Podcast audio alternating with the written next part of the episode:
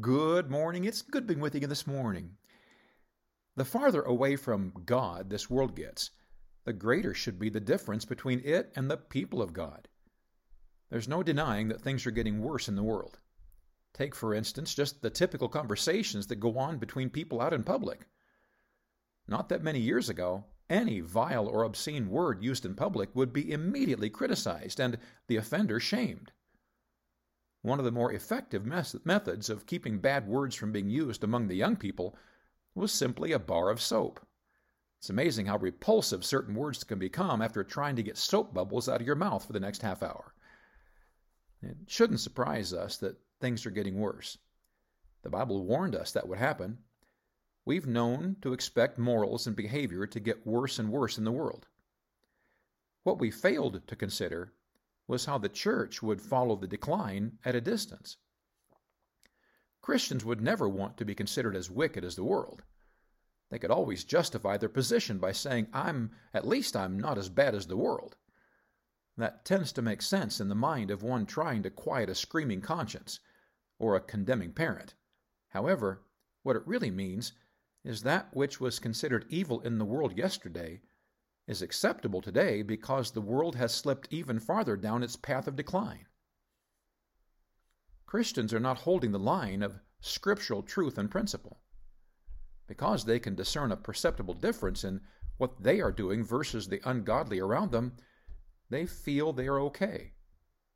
Not surprisingly, the Bible holds a higher standard. Peter wrote in First Peter two eleven, "Dearly beloved, I beseech you as strangers and pilgrims, abstain from fleshly lusts which war against the soul, having your conference, your conversation honest among the Gentiles, that whereas they speak against you as evildoers, they may by your good works, which they shall behold, glorify God in the day of visitation." Called strangers and pilgrims, believers are not to be of the world, though we must live in it for a time. This world is not our final home. We might say this world is only a holding place until our room is ready in our real home. While we are abiding in this location, we should remain unattached and unaffected by the temptations and allurements this world has to offer. Those fleshly lusts are part of this world, not the next. They battle against the perfecting work the Holy Spirit is doing in our lives.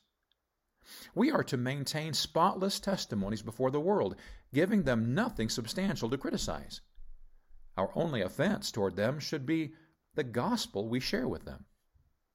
There will come a day, likely in the not-too-distant future, when the good works that we display in this life will be held up by the world to glorify the Lord Jesus as He takes over and begins to rule this old world in righteousness.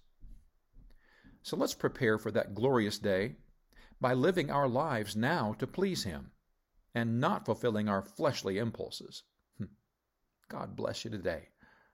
I love you.